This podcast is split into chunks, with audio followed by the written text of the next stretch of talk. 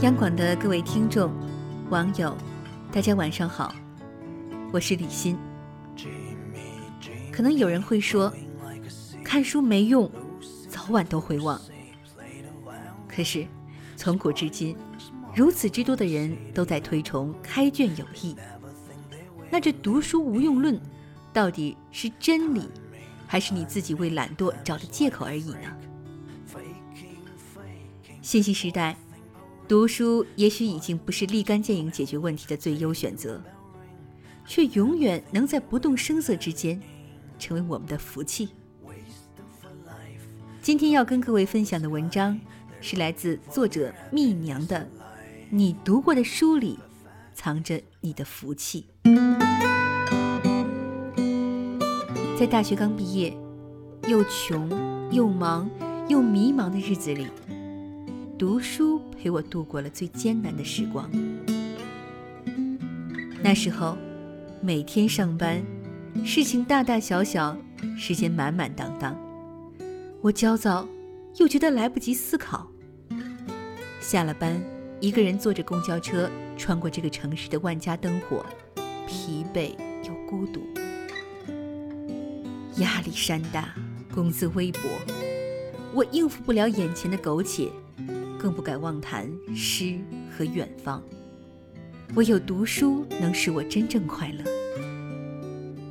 我如饥似渴的阅读，精神好就啃专业书和英语书，精神不好就用小说散文缓解压力。一杯清茶，一盏明灯，一本书，一支笔，心静下来，疲惫渐渐消除。初入职场受的委屈，也在读书时光里悄悄化解。那时候，书本好像变成了一个小小世界，遮蔽我，包裹我，温暖我，让我得到充足的休息之后，再去面对外部世界的风风雨雨。后来，我渐渐找到了自己的节奏，持续不断的阅读和思考，也让我的工作有了持续成长的力量。回想那段日子，作为一个二十出头的姑娘，读书是我疲惫生活里的英雄梦想。大学里曾有一位被大家誉为女神的老师，接触之前，只远远看到她的妆容精致、气质温婉。选了她的课之后，我才知道，为什么大家都对她赞不绝口。老师教的是人际沟通心理学，每堂课他会早早来到教室，对每一个走进教室的同学微笑着点头打招呼。厉害的是，全班百十号人，他竟能一一叫出名字。课间他会走下讲台跟我们聊天，我们也渐渐了解，他的教学科研任务其实十分繁重。难能可贵的是，他的一双儿女懂事可爱。而她气宇轩昂又儒雅可亲的丈夫将她视若珍宝。曾经开玩笑地问她：“老师，给个人生建议呗。”她笑笑说：“你们能不能做到从现在起每天读书，坚持十年呢？”我们觉得老师给的答案未免太官方，面面相觑。他看出了我们的疑惑，娓娓道来：“三十几年了。”每天我都五点半起床，读两个小时工作以外的书籍。如果我只做论文稿科研，那我作为一个女人，温柔的部分可能早就被掏空了。等你们工作嫁人，跌入铅华岁月中，你们才会懂，在日常生活之外，一个人还要有足够强大的内心世界，才能不被世俗吞没。我看着老师。他整个人透出一股超越外貌本身的从容优雅。时光在他脸上好像冻住了一样。现在回想起来，原来这就是所谓的“腹有诗书气自华”。当一个人真正走进长路漫漫的人生中，读书成为他对抗岁月流逝的最好方式。关于读书。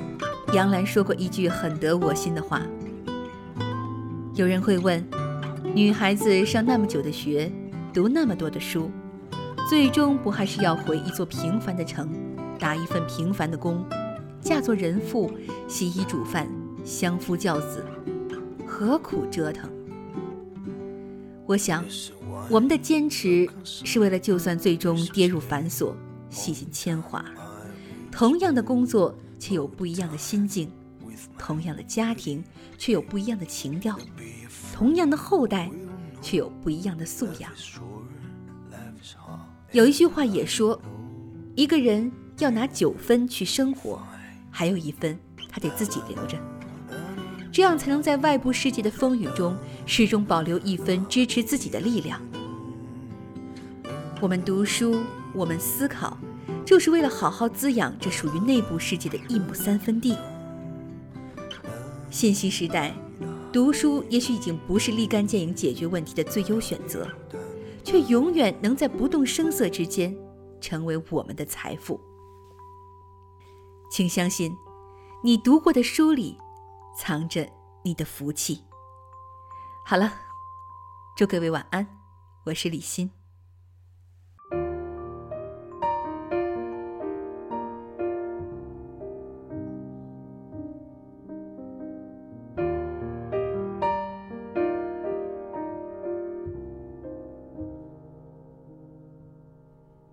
Somebody told me get over it. It's like water under bridges that have already burned. They say it gets better, it gets easier.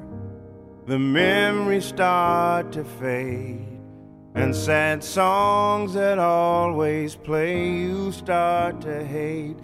Do you remember the days we used to spend? Memory so strong it keeps me from moving on.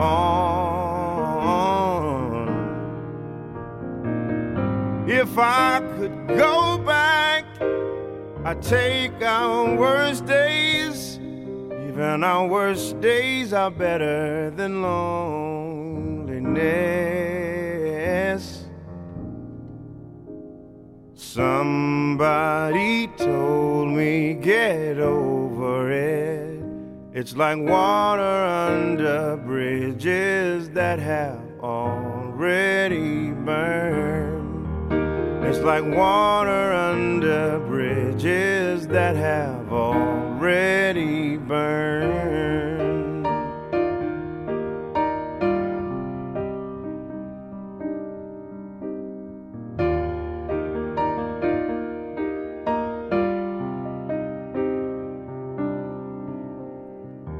Do you remember the days we used to spend? Memory so strong it keeps me from moving.